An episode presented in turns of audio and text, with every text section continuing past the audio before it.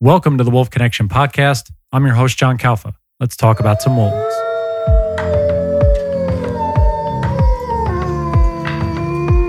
Joining us on this episode of the podcast, we have joining from Gardiner, Montana over Zoom. He is the, one of the co founders of Yellowstone Wolf Tracker, and he's a field biologist out in Gardiner, Montana.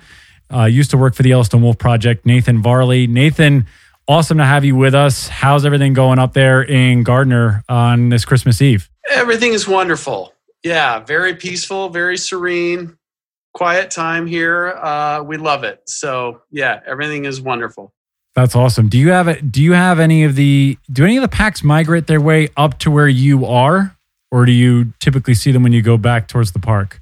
Yeah, so uh, I live in a little town that's a little town. It's about a thousand people, and we sit on the doorstep of the park. We literally have the park boundary kind of a few blocks away from where I live, and um, generally, what what happens in the winter is is wolves come by. They come through the hills near town, and uh, we can hear them howling sometimes at night. Uh, that's a treat. You know, it's not every night, of course uh, which is which is nice. It kind of adds to the ambience of, of living in a you know a wilderness sort of frontier town on the edge of Yellowstone.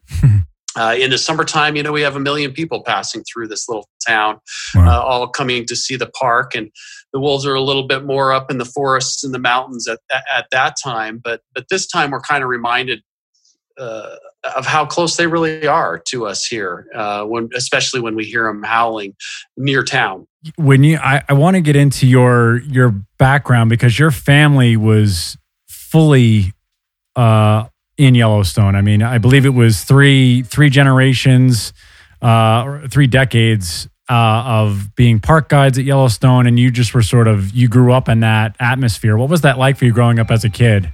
Right. Um, so I did grow up in the park, and that was because my parents migrated to Yellowstone in the in the 70s, early 70s, uh, to take jobs with the National Park Service, the, the the, the federal agency that that does the administrating of the park itself. And so I was one of the lucky few people that got to grow up in the park. Uh, a little different for sure, but uh, a lot of it was very similar to I think you know however other people got to to, to grow up. You know, I went, went to school and um, experienced a lot of the same things, but but but Yellowstone uh, is home. It's it's what it's what I know the best, and and and, and uh, as you describe, uh, my family has been here for for decades now, and uh, we we just we just love it. It's it's like deep roots sunk into the uh, to the to the earth uh, of Yellowstone. And as much as we love other parts of the world, and there are many fantastic places to to go and visit, we'll we'll always come home to Yellowstone. What's what's a memory that sticks out for you at that young age that you something that sticks out when you were young that, that you remember like man this is this is a different way to grow up yeah, for sure. I, I, I knew that I was vaguely aware of. Um, other people didn't probably have to deal with things like this, but you know, we walked to school from our, our, house to the elementary school, and we would sometimes have to reroute around where uh, wildlife were, especially uh, herds of elk. Like you just can't walk through a herd of elk uh, uh as little kids uh, without expecting some trouble. Um, and, and, so there were things like that where you might have to be a little late to school. Um, uh, we'd go out to recess, you know, you could play outside and we, we love to play a good game of kickball. Um, but sometimes you just can't play if the elk have occupied the kickball court. Like they're all scattered around the playground and, uh, the teachers would still like, yeah, you got to go out. You just got to avoid the elk. and so, well, we can't play kickball. They're all standing around all the, the entire course or the the, the, the field. So, so there were things like that where just you just knew you were in Yellowstone because of the the wildlife, uh, things like that. How have you sort of seen the culture around wolves and maybe even the politics or the uh, conservation around wolves change since you were that young? Yeah, well, it's interesting because I, I actually got to experience the return of wolves to Yellowstone. And uh, the brief history of, of wolves in the park is that they were one of the few species of wildlife that was actually killed out of the park by the administrators at the time. It, w- it would be like the rangers were killing off wolves because that's what they thought their job was that, that, that that's the right thing to do is, is kill off the bad animals to protect the good animals. Uh, and so animals like coyotes and wolves and mountain lions were, were exterminated uh, in the early 1900s and, and, and wolves as a population were completely eradicated from the park. And so i lived much of my youth without wolves being in the park. That was that just wasn't a part of the park. And in fact, uh, other carnivores like mountain lions and, and grizzly bears were extremely rare then. And what I've gotten to see in my lifetime is the return of those animals, like the the the, the recovery of all of those populations, uh, and with particularly within the last two or three decades, which has been marvelous. And and and probably the biggest part of that is the the reintroduction of wolves to Yellowstone in the mid 90s was something that I kind of followed in the 80s as a possibility, frankly, as a possibility that I didn't think would actually happen because of political pressure and uh, uh, the the powers that be were just just not going to allow this controversial predator to be brought back to even places like Yellowstone where there was right. public support for it but but but it did happen and it might have been kind of a stars aligned and politically things were, were, were good for that in the mid 90s and, and and a mm. reintroduction happened and i was lucky to be involved with that to kind of get involved with uh, the recovery effort itself when when wolves were first captured in canada and brought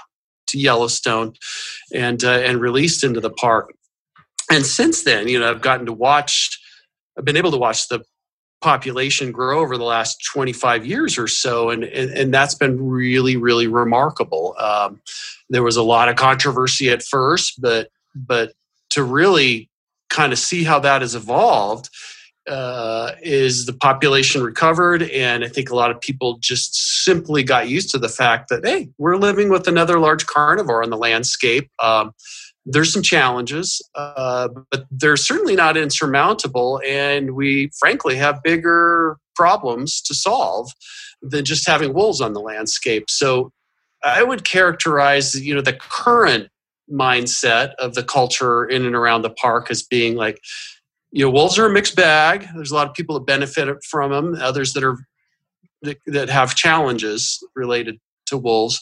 But honestly, they're not that big a deal in fact they're kind of cool you know especially amongst a certain crowd that really that really celebrate the fact that wolves are around and of course i'm one of those people so yeah, I uh, mean, so i really celebrate having the wolves back yeah that's awesome. Tell us about your role in that in those in that reintroduction project. I know you were there right from the beginning. So I know they captured the wolves up in Canada and they brought them down. So what is your role in the reintroduction part of it? Right. Um, I got to I was fortunate to play a role in in the reintroduction, but but I would kind of characterize it as a as a small sort of utility uh, level role where um, there were a lot of people that I knew at the time that that did the heavy lifting in terms of the the politics and the management uh, and some of the more difficult things to allow it to happen. Uh, I was a young wildlife biologist at the time. I happened to be un- unemployed. Uh, I happened to uh, be living with my parents in Yellowstone just to kind of figure out my next move, right? Mm-hmm. and so I volunteered. Uh, I, I said, hey, can I help out? I have biology skills. I can track animals, that kind of thing. Um, let me help and uh, and I was lucky enough to get involved with with the Wolf Recovery Project, and that was like I say, it was is a lot of the be- behind the scenes utility work where, you know, somebody had to hack apart these frozen carcasses to feed to the wolves, and so you know initially wolves were, were kept in acclimation pens and then then released, and so so there was a bit of taking care of animals that we did that that involved things like uh, taking frozen carcass parts on snowshoes for about three miles up a, a snowy hillside. So, so wow. I got to do you know glamorous work like that. Yeah, but it, it really was um, exciting to to contribute to, to to that effort and and then to track the after they were released track the packs that were free roaming in the park uh, mm. in the late 90s was really an eye opener i think for all of the the field of wildlife biology because we just hadn't quite seen or observed wolf packs in an open grassland system where you can actually observe behavior occasionally and, and, really get uh, an unprecedented view of wild wolves doing what they do out there so that was exciting too is knowing that we were we were uh, not only on the frontier of wolf conservation and recovery but also on the frontier of wolf wild wolf science in terms of like what do we know about these animals and, and how do they operate? Yeah i mean when you guys start that that reintroduction there has to be a lot of i'm sure there were so many challenges and like you said so many different data points that you guys almost had to create because i this is really the first effort with the with the wolf at least in north america where there's an actual species now to study. So while you were saying yeah you're just cutting up you know frozen carcasses and dragging i mean that's a huge undertaking and and the amount of I'm sure you know manpower and people power to have that happen to to assimilate them to this park had to be you know really really massive. It, it was a big effort, and there there were so many people involved, and and and and, it's it's like a community or a family now in terms of uh, the way we've, we've we've kept in touch. Um, but but exciting from the standpoint of of of like okay let's let's uh let's study this these wolves let's let's monitor the population as it recovers and we had footsteps to follow in terms of just classic studies of wild wolves in places like isle Royale, uh, right. Minnesota, and, and, wolves had been studied in places like that in Alaska, uh, and they pioneered a lot of the techniques you might you might uh, use in terms of a wolf study. But I think a lot of those never incorporated observation. That is, they didn't really see their study subjects very much at all. And here we were releasing wolves and they were running free in the park, and we were actually watching them. We were watching them uh, interact with each other. So, learning about their social dynamics. And we were watching them interact with prey species. So, learning about, like, well, how exactly do they kill an elk? for example.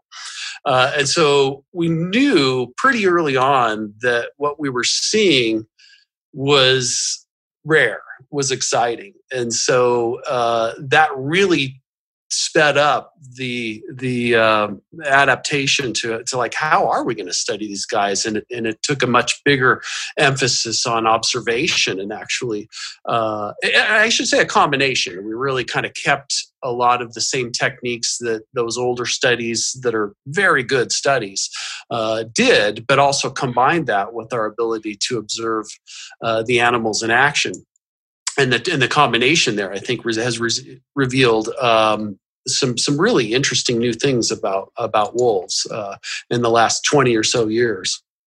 Mm, do you do you remember anything that was particularly surprising that concepts that people were just starting to learn about that were you know unusual? Yeah, I think um, I, I think some of the main scientific findings about Yellowstone that really to me characterize like well what what what do we know that's different? And and it's this idea that uh, in a protected area where humans uh, don't have the largest effect on the mortality of the wolf population, then we see a self sustaining, self regulating wolf pack uh, dynamic where the comp- competition the competitiveness of different wolf packs uh, dictate the mortality levels in the population so that if there are a lot of wolves around they're more likely to kill one another. And the fewer wolves that are around the less likely that is to happen. So they're in a sense regulating their own numbers on the mm-hmm. landscape and we kind of got to got to view that in terms of these interactions between packs and how uh, very dramatic and sometimes very violent sometimes where uh, wolves would kill other wolves and we're actually seeing how that happens how it is that oh wow you know wolves will keep their own numbers in checks because the more often these packs bump into each other the more often we're likely to see them kill one another. Uh, and, that's very significant. And, and and it was theorized that that was the case with wild wolf populations where there wasn't a lot of human caused mortality. Uh, but but seeing in Yellowstone really has cemented the idea that that wolf populations are self-regulating. And we really don't have to worry about them in a sense like, like overpopulating uh, in an ecological sense. I mean there may be too many wolves to have around for humans but but in terms of the the prey and the landscape community they're fine. They're going to they're going to keep their own numbers balanced with with what's out there with what's available to them in terms of resources. So when you in, reintroduced them into the park because you also studied elk populations and, I, th- I think a little bit of bison. So what were some of the things first go into initially the the elk population and i know that was it was really just overpopulated and then once the the wolf population started to rise a little bit and started to change the dynamics of the elk, what were some of the, the effects that you saw with that initially and what you see now 25 years later? Yeah, this is a this is a good topic for me because um, I think I could I can really draw upon the experience of my youth to say that you know, I grew up around some of the highest elk density that we've ever seen in the world in Yellowstone Park. And in, in northern Yellowstone Park, uh, there were literally tens of thousands of elk uh, populating the grassland forest interface. And, and that was definitely the case in the 70s and 80s when I was I was a young man.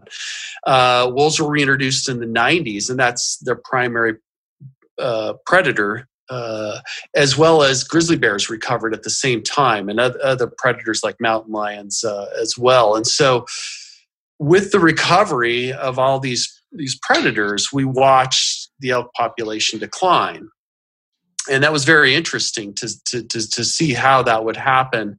And to make a long, very very complicated story kind of short is that now we have a very healthy population that's in much more moderate numbers.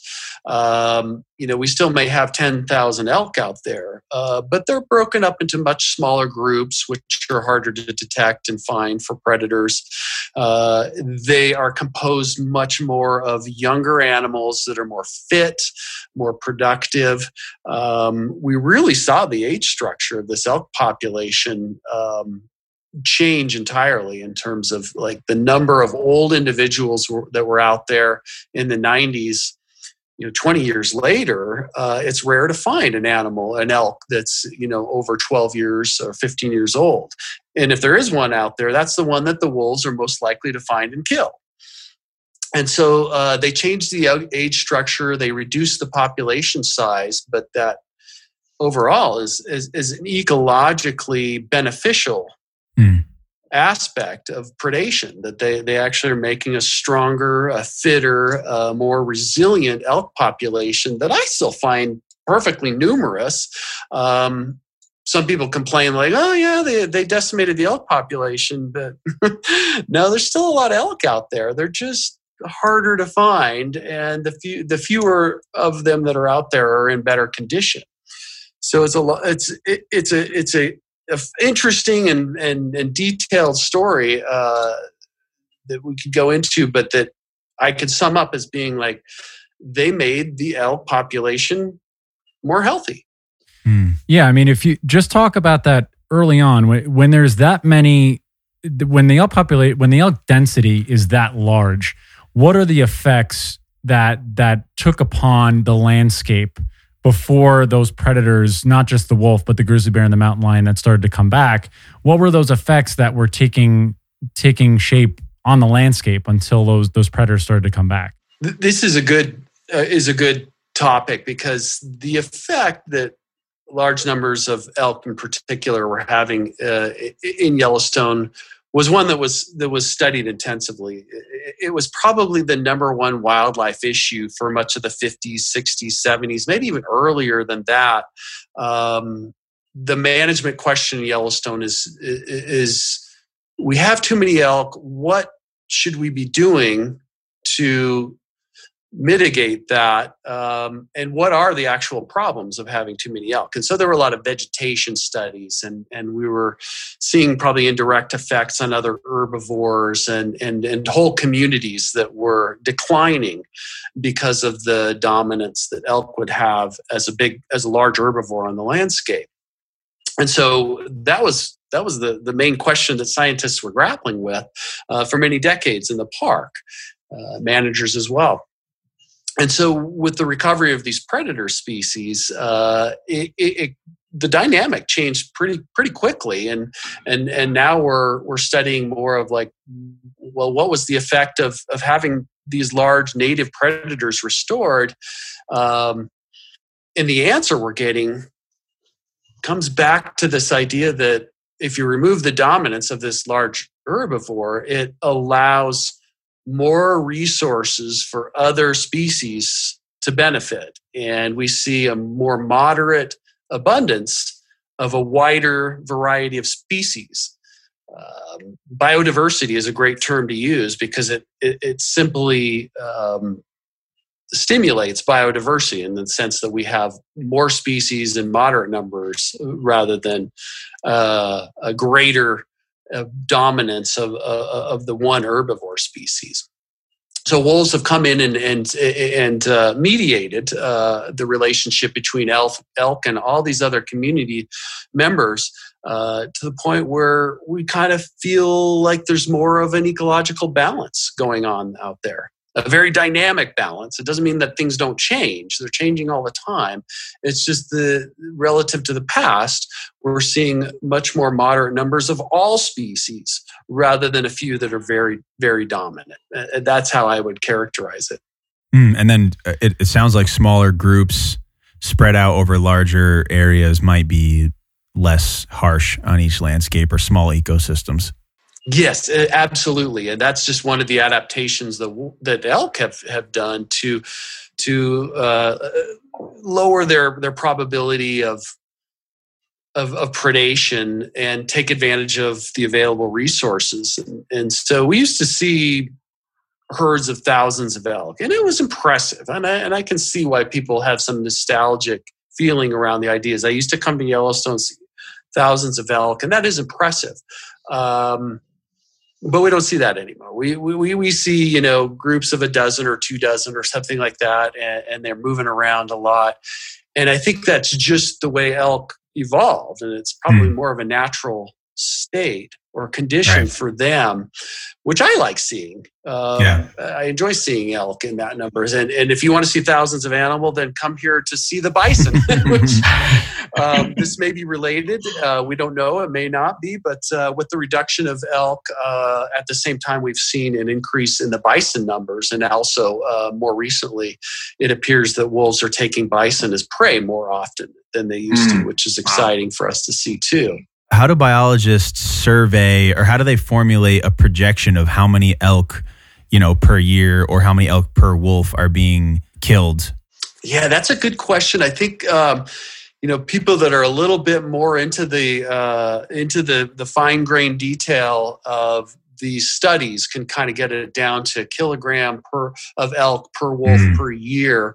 Um, and they, and I think what I would say about what I've read of their material is there is it's a highly variable number, and so we know that the population of wolves fluctuates. The conditions under which uh, their success rate varies uh, will also vary. So um, some years they can may get a lot, some years they get may get very few. And with the availability of alternate prey like bison and deer uh, and, and, a dozen other species that may show up in the samples of what wolves kill, uh, we know that there's a lot of switching that can go on. And, and uh, the, the, the sum result of all that, I think, is that if if elk become fairly scarce uh, in a certain area at a certain time, then wolves would switch off to something else, which allows those wool, those elk to kind of grow back into that. Um, and, and, so there's kind of a, a, counterbalancing dynamic, I think, that we've seen go on there. And uh, one of many things I think that these predation studies have gotten at is, is that, and also trying to give more context to this question of well if, if a wolf kills 20 some elk a year um, aren't we going to run out of elk and it's like well that's only one piece of a very large equation that's very dynamic and so more often than not, then no. uh, more often, we see that that number is quite sustainable, and an elk population can even grow modestly with wolves consuming that many elk. Uh, and so uh, it's a complicated uh, dynamic for sure. And I'm really glad that in Yellowstone that that's been an emphasis of the predation studies is to really kind of look at that so that we can draw more context out.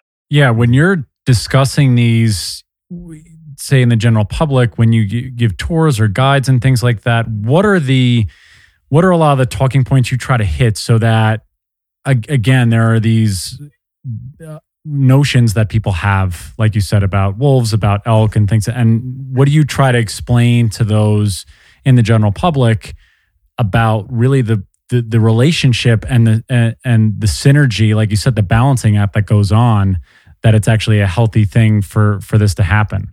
Well, it, it, with our ecotourism enterprise, we we are very dedicated to giving people as much of the current science, uh, getting at that you know cutting edge of wolf information that, that we that we have here in Yellowstone. Um, that's kind of a goal of ours. And if you take the actual clientele that we have, um, there's quite a wide range there. Um, sometimes we're just kind of starting out with some of the basics and, and giving them that. And uh, other people that may have quite a scientific background, we can we can get into the details and and really talk about uh, some of the data here in Yellowstone.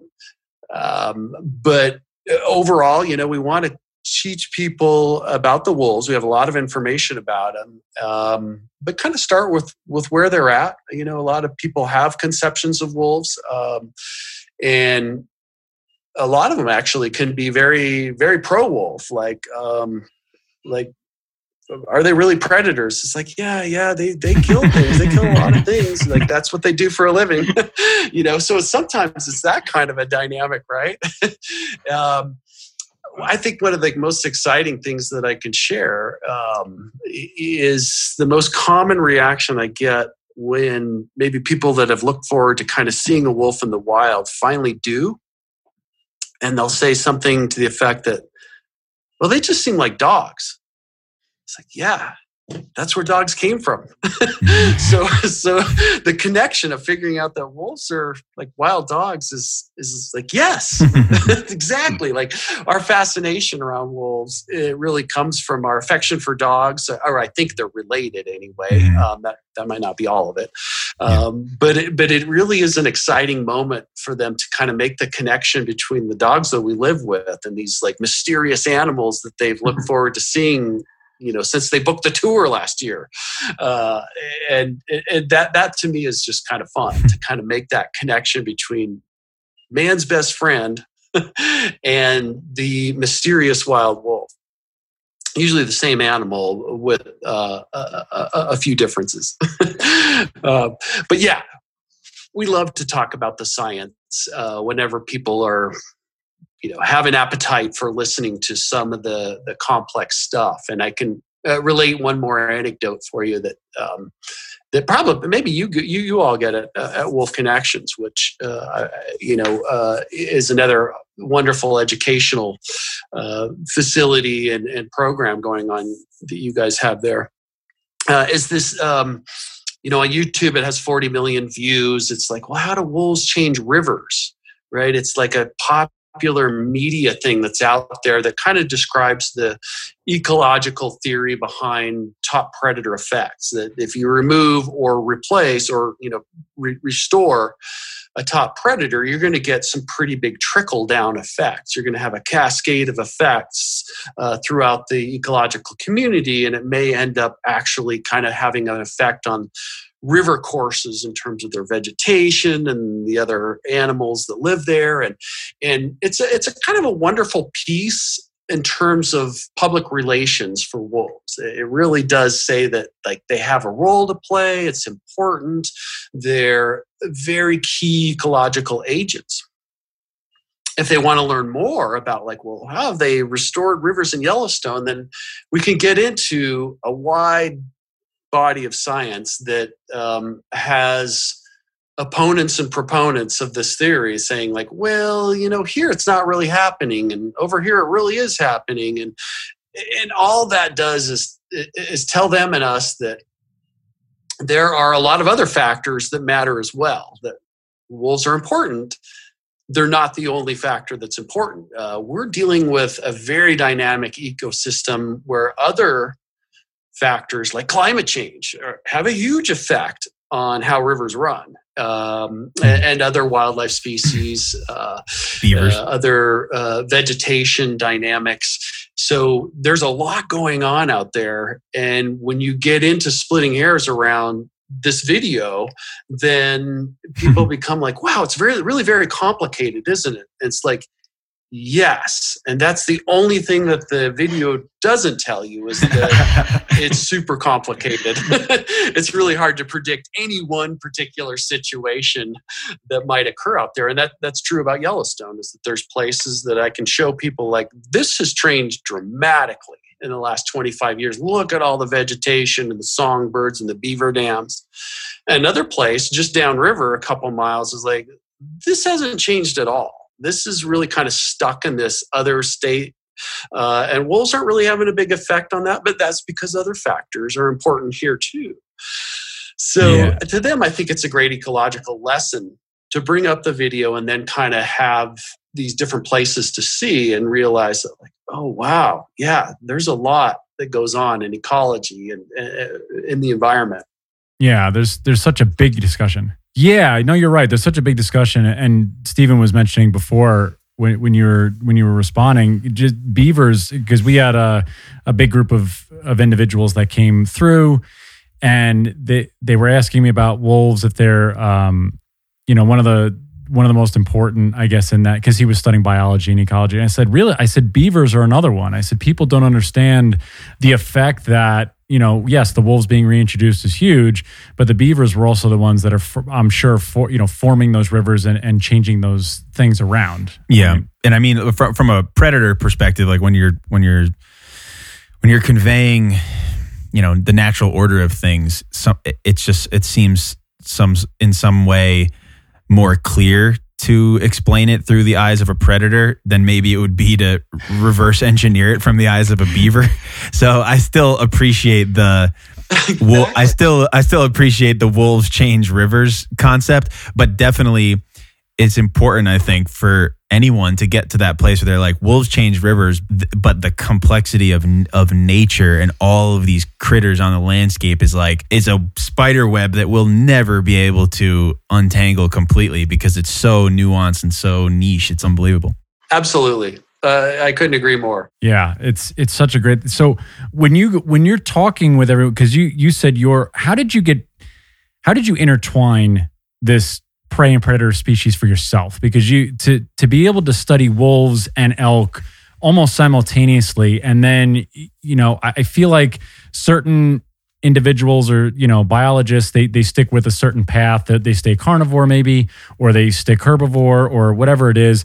How are you able to balance this predator prey study for yourself and how how does that work for you? Yeah yeah this is great because uh, um, a lot of personal history here is um, I'd done some fun studies early on in my life in Yellowstone, um, and maybe where I didn't get to see the study subject very often. Um, I'll give the example of a coyote study I worked on where it was kind of hard to find these guys sometimes.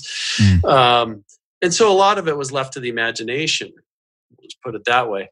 Uh, other studies that I had later on, you know, I studied guanacos in South America, where I just we walked out to the study subject and I watched their behavior all day long. they weren't hard to find and they weren't hard to stick with.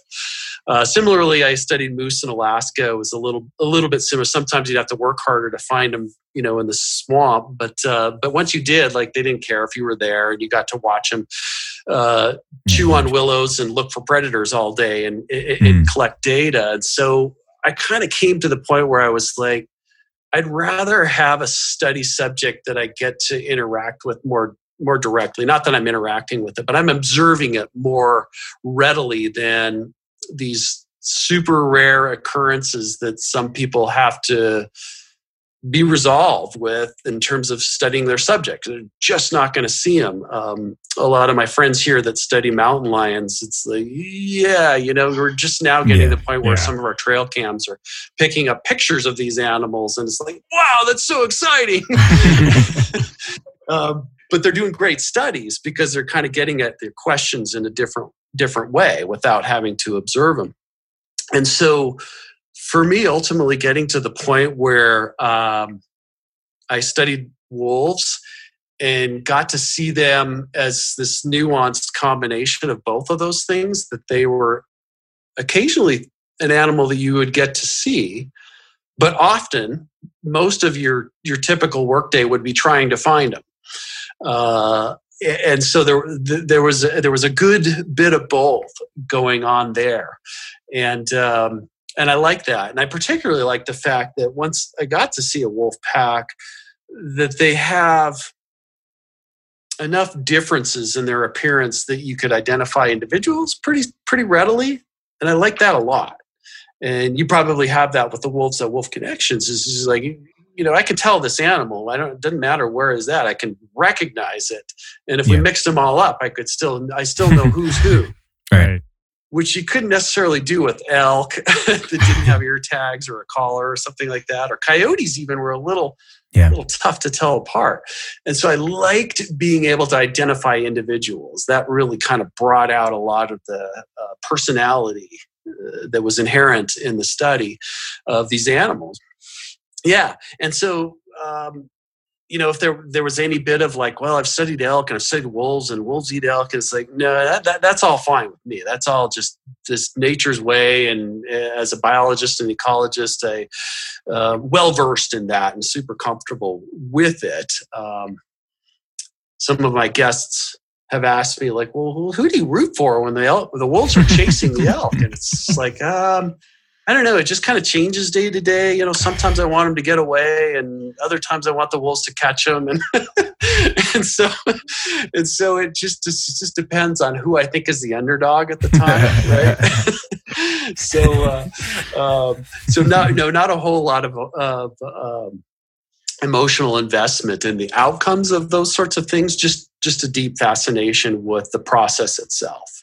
I always think, why are there so many biologists who study individual wolves? But I never hear about it with coyotes. And I guess that makes sense. They're just a lot harder to tell apart. Uh, with, with our coyote study, and we did this back in the early 90s before wolves were reintroduced to the park. So they were kind of like the top canine in the park. And, and, and we had marked individuals, but it was kind of hard to see their markings. And, um, and we could kind of tell them apart if we had a really good look um, and they had some distinguishing feature that was helpful. Um, but yeah, most of the time we were kind of left scratching our head. Was like, well, was that six thirteen or was that five eighty nine? Um, yeah, I, I, don't know.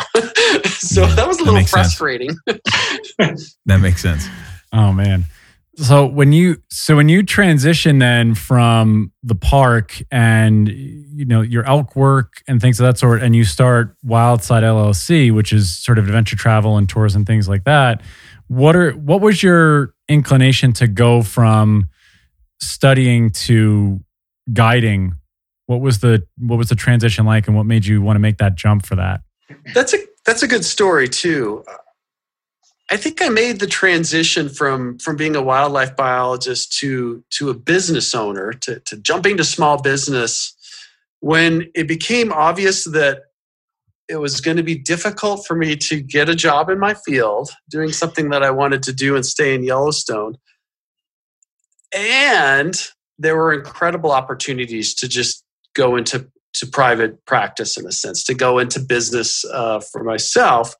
Um, I, I, I got to be part of this wolf recovery thing, and and as that evolved, it was very apparent that uh, that a lot of people were going to want to see these guys, and not everyone really had the skills to do so. And so there would there would be this niche that we could occupy to mm. to help people observe these animals and other wildlife. Uh, and that has really only grown. Like there was no ecotourism around any animals for the most part in Yellowstone before wolf and grizzly recovery. And now, 20 some years later, there's quite an industry which is fascinating in and of itself, is that uh, you know, Yellowstone has has opened up all these opportunities for people like myself to to to be in business and to to guide visitors for quality wildlife sightings. And what I feel like I've retained is is my lifelong interest in sharing the educational aspects of that. Um, I love working with people, fascinating people with similar interests from all over the world. That's great. Um, unlike a desk job that you end up being as a wildlife biologist in a lot of situations, uh, I get to kind of stay uh, engaged with what's going on in the field. I get to be out there observing the animals. And I'm not saying for any uh, young wildlife biologists out there that you don't get that chance later on in your career, but um, I'll just put it this way that a lot of my friends at my age um, do a lot of desk time a lot of report writing and computer uh, time and, and, mm. and, spend time on the phone and a little bit less in the field.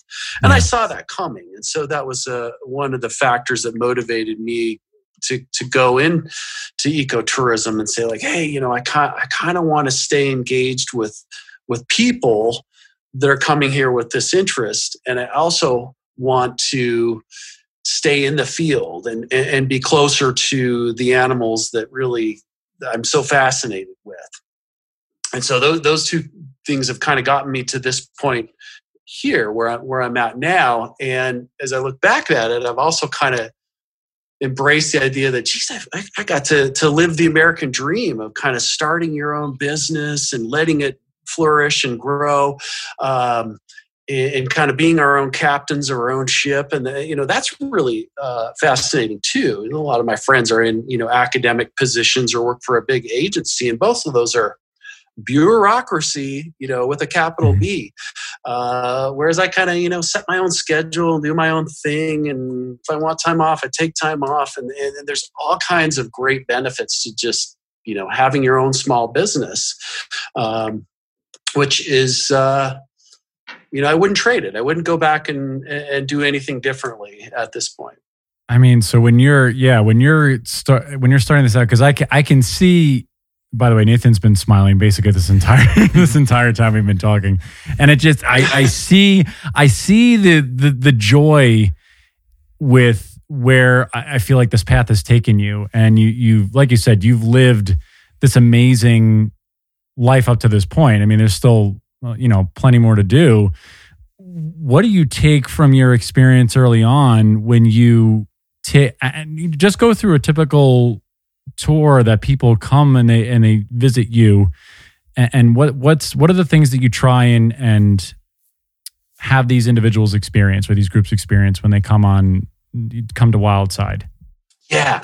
So eh, basically my approach and, and, and, and that of our guides is to is to know that a lot of people are coming to Yellowstone and hiring us. Um, they don't do this every day like us. Um, it's so easy to be awestruck by the beauty of Yellowstone. You don't really have to be standing in front of wolves to even do that. And so let the magic of the park do its own work. Like we're so lucky mm-hmm. to be able to guide in a place that's it's going to do all the work for you. And so I, our job is just to kind of facilitate in that. Um, try to kindle a little bit of curiosity that they may have if if they ask some questions wow great that's you know we want to tell you about that um, honestly if there there are people that aren't really interested in a whole lot of um, more detailed information, then like, okay. Mm-hmm. Let's you know, tell me what you are interested in. Sometimes people let's just talk about their own life, uh, but in a in a therapy them. And so for us, we try to impart a lot of information, but not at the expense of people like kind of tuning it out at some point. Like you really have to know your audience. And I think that's a quality of some of the best guides is, is like, well, who are they talking to? And what are, the, what are those people trying to get out of this experience?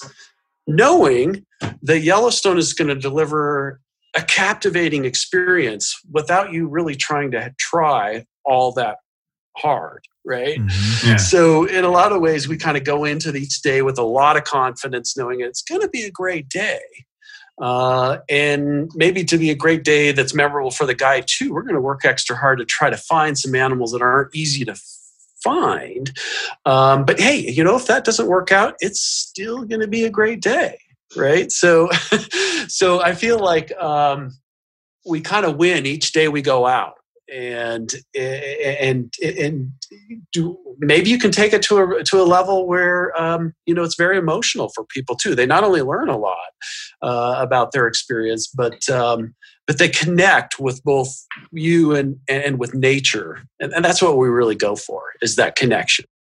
That's awesome. And that that's something that we even in in our in our place when Yeah. we have tours and we we give people a tour of the facility, they they see the wolves and the wolf dogs and they go on a short hike. It's amazing the immersion just in really a short amount of time where people can hit all different levels of either emotional, physical interactions and have these epiphanies of things that were were yearning inside of them that you didn't realize until they came here to a specific place, connected with a certain wolf, and had that experience and and to see it in front as a tour because I I give tours as well here at here at uh, Wolf Connection and you're right it's that when you see that it it, it gives you uh, like the, the the butterflies and the goosebumps inside of to see that happen for other people. Absolutely, I, I would see our uh, uh, our jobs being very similar in that case. That um, you have these amazing animals that people can kind of experience a little bit more intimately, right? Um, than we can when when often we're reviewing wolves a mile away. It could still work, but boy, you know, you could actually have that you know very intimate physical experience with these animals, and like, of course they're going to have a good time. Of course they're going to, you know, be touched by the beauty uh, of this animal. Uh, so yeah, I can I can kind of see our uh, jobs as being being very similar. Yeah. What do you do when you when you're out in the what do the tour guides do to really keep this as natural as possible? I mean, everything you're saying sounds beautiful and amazing. What do you do to keep sort of the natural or the the integrity of the experience so it's not a there's not really much you can force out in nature, but what are some of the steps you guys take to not intrude as as much as you possibly can on the natural beauty of it? Yeah, I think I think one of the pitfalls that we we do try to avoid is is is getting our guests into a situation where they're observing or in the middle of an interaction between wildlife and visitors. So Yellowstone can be a crowded place. Uh, wolves are popular, so they're going to be there going to be a lot of people at times in those places looking for the wolves. And and you know sometimes with if the wolves are very visible or near the road there can be these negative interactions where they you know, a swarm of people come in. And a lot of times our role is to anticipate that could happen. You know what? Hey we're going to go down the road uh, and observe this from a different angle. And maybe all it is is that we're going to get out of that situation because even though the wolf might be closer it's gonna run away from people which kind of makes people sad like oh that's too bad that they live in this park where they're chased around by people Mhm. that's not really how it usually goes i mean these wolves live in a huge wilderness area and only bump up against people occasionally it's just that we don't want to be a part of that moment when they actually do Yeah. because it's not that bad for wolves, but it's sad for people to see. Uh, and so there's dozens of different scenarios like that with with other wildlife um, that can happen in Yellowstone. It's just boy, we kind of want to stay out of that. Um, that's a job for rangers to kind of get in and, and try to mitigate and and uh, and enforce in some cases the regulations of like eh, no, don't disturb the wildlife, don't approach the wildlife. Uh, we try to do that, of course, and that's not too hard for us. But to also make sure that they don't observe other people doing it um, is, is an important part of, I think, guiding their experience. Yeah, I think it's hard in uh, modern world to see anything that's just untampered with, and I think uh, you know it makes the experience of people coming to the wilderness or seeing wild animals for the first time so beautiful as they just seemed, you know, they seem pure and innocent in some way. And then when you start when you start going down the road and seeing this wild animal surrounded by by uh, Jeeps and Hondas and Toyotas, it it makes the experience a little bit more synthetic. So it I think it takes the wildness out of it, makes it feel synthetic. But I think we were talking about this with another guest as well, which is just the you know the dichotomy there, the the the push and pull of like this beautiful experiment that is Yellowstone showing the wilderness, but then it's also in we're just there's so many of us that it's this hard, you know, I don't know what the line is. Yeah, I agree, and it, it, it's hard to say. And I mean, it, it's kind of the road corridor. It's that that very narrow, small part, very minuscule part of the park mm. where all the humans are, and the wildlife have the rest of it. So I feel good about yeah. their chances of just maintaining the wildlife. But it's just when that interface that we are in, you know, and they come and encounter it, you know, th- then it just seems like it's disruptive uh, and sad um, and, and maybe I could I could give you one example that that we get sometimes in the summer. It's like get the question, we'll drive by and there's all these tripods kind of set up in a semicircle right. around a spot out in the field. You're like, they're like, what are they doing? And it's like, well, they're waiting for a badger to come up out of its hole so they can take. it's like, well, we wouldn't do that, and we don't recommend anyone does. But it's just kind of how things evolve when a knows when a badger goes into a hole and everyone finds out. Um, badgers are wonderful animals. They'll stay in underground all day, no problem people.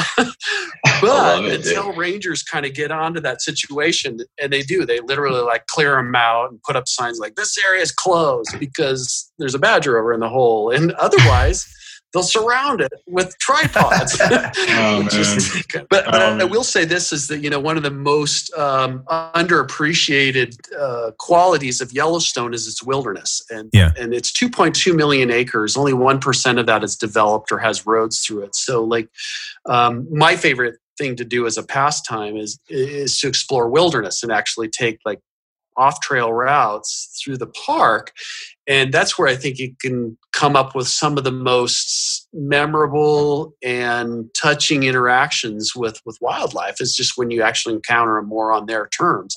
Um, and, and, full disclosure, I mean, sometimes you can disturb them too because they're not really ready for you to be out there with mm-hmm. them.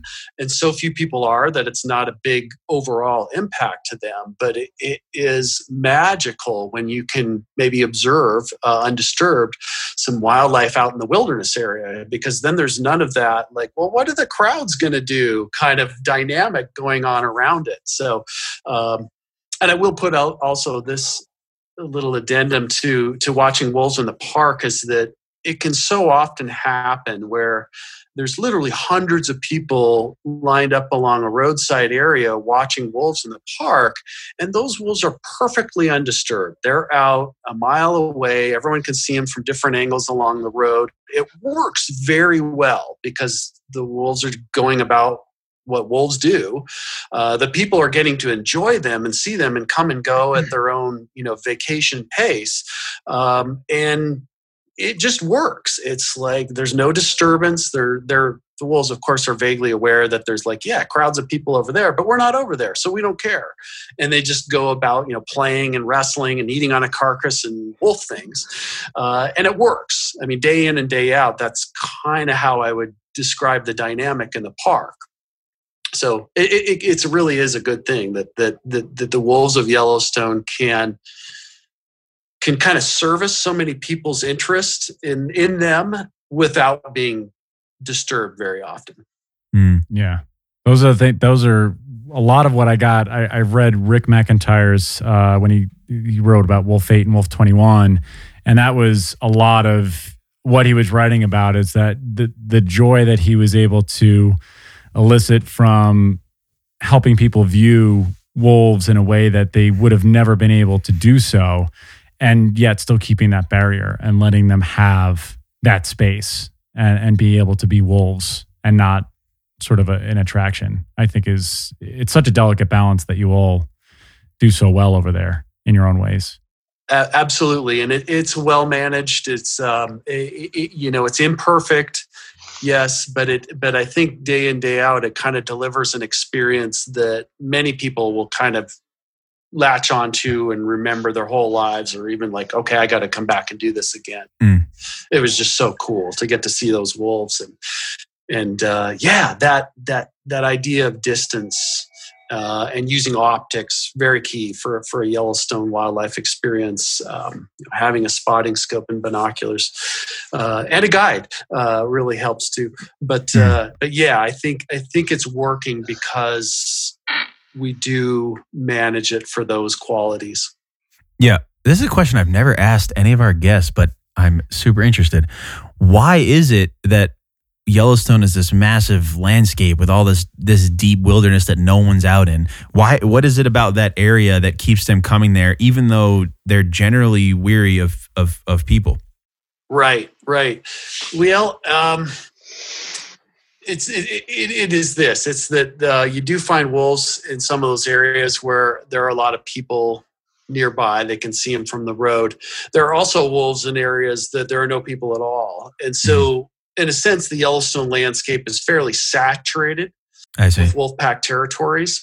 Mm. So they're in they're in both places, um, and and wolves can't have a choice. Like where do they want to be in their territory? And they're very seldom found within a couple hundred yards from the road. Very mm. seldomly because of the people. Um, but they have no problem, some packs that have gotten used to people and the, the roads and knowing what that's all about are perfectly fine being a half a mile or more away from the road. And that just kind of happens to be our average distance of observation, somewhere between a half mile and a mile. And so a place like Lamar Valley is both good wildlife habitat, so sure, a wolf would want to be there.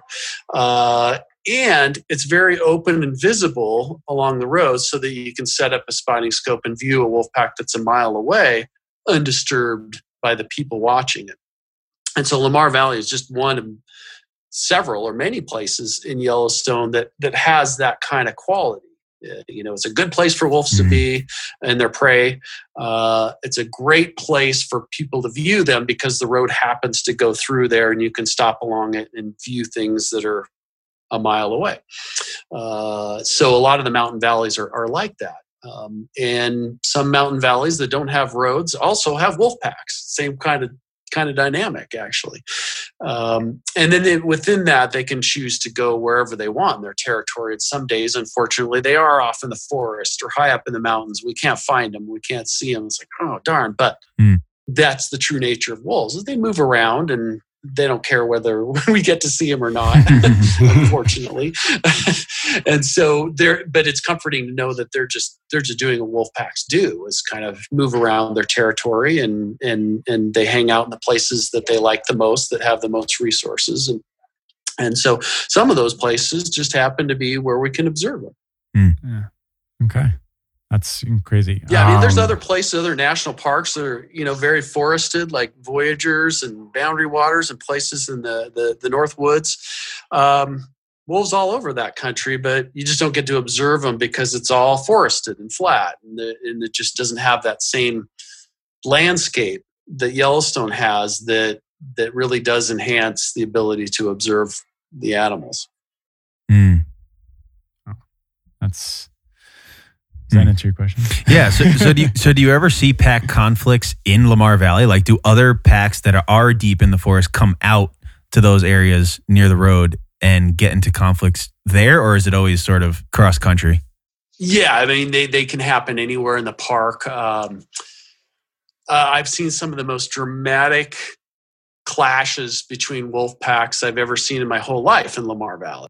Wow. It just happens to be a place that, you know, wolves want to go and it's got some great travel routes and a lot of elk and bison habitat. And, uh, and so they, they roam through there. And throughout the course of watching wolves through the through the years um, yeah i've seen some pretty amazing interactions uh, between wolf packs you know right there from the roadside in in lamar valley or slough creek or blacktail plateau or hayden valley uh, i mean there really is quite a number of places throughout the park where this works where you can can, can have one of those sightings Uh, so yeah, you never know. It, it could happen.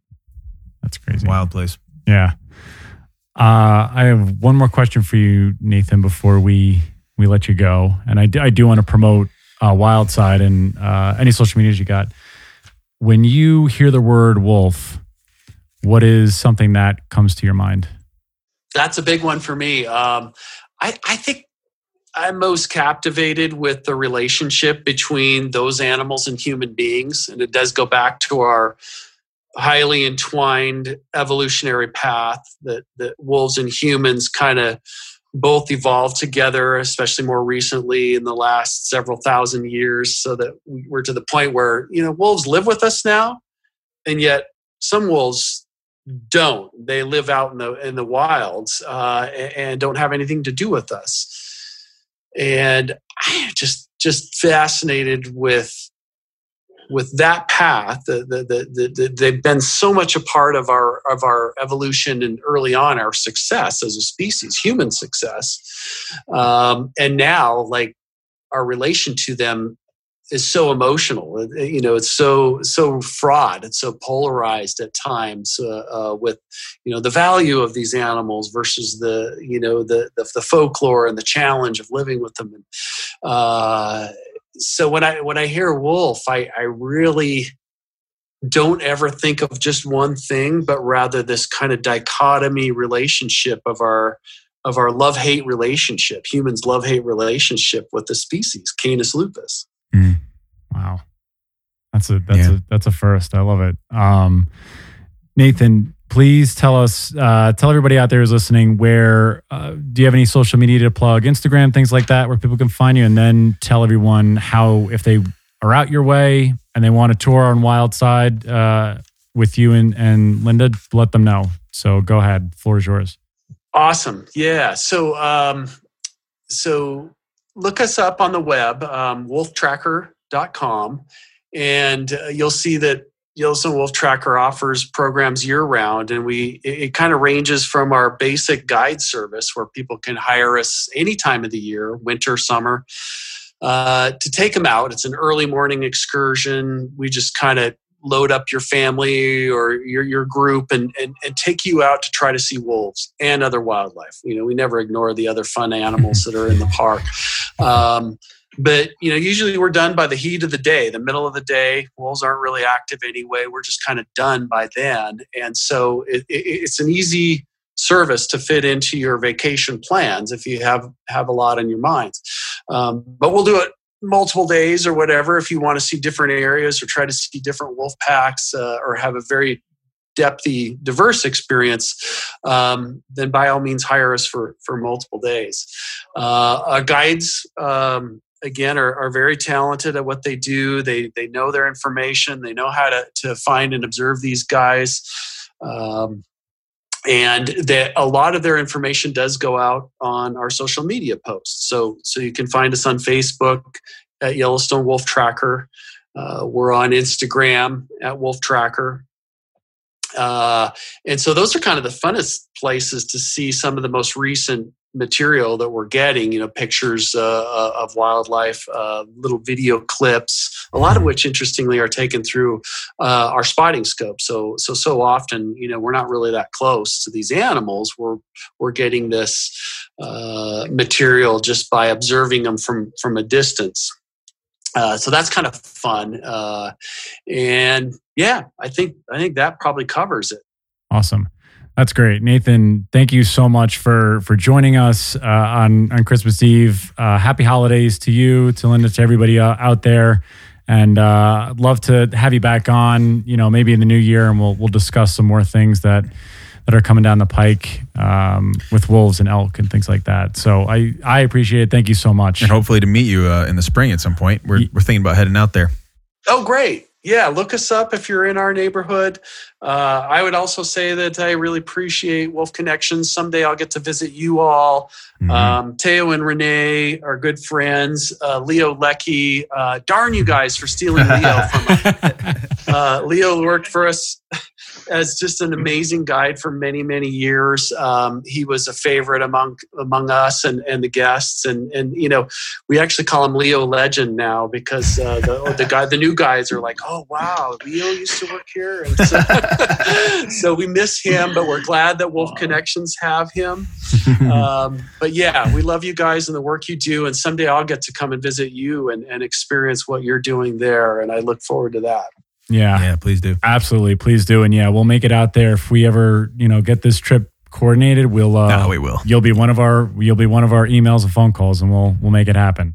Awesome. Yeah, we'd love to see you out here and share what we have going out here. I think you guys will love it, of course. Yeah. That's awesome. Thank you so much, yeah. Nathan. Again, how's how's to all of you out there and we will talk to you next time. Bye everybody. Bye bye.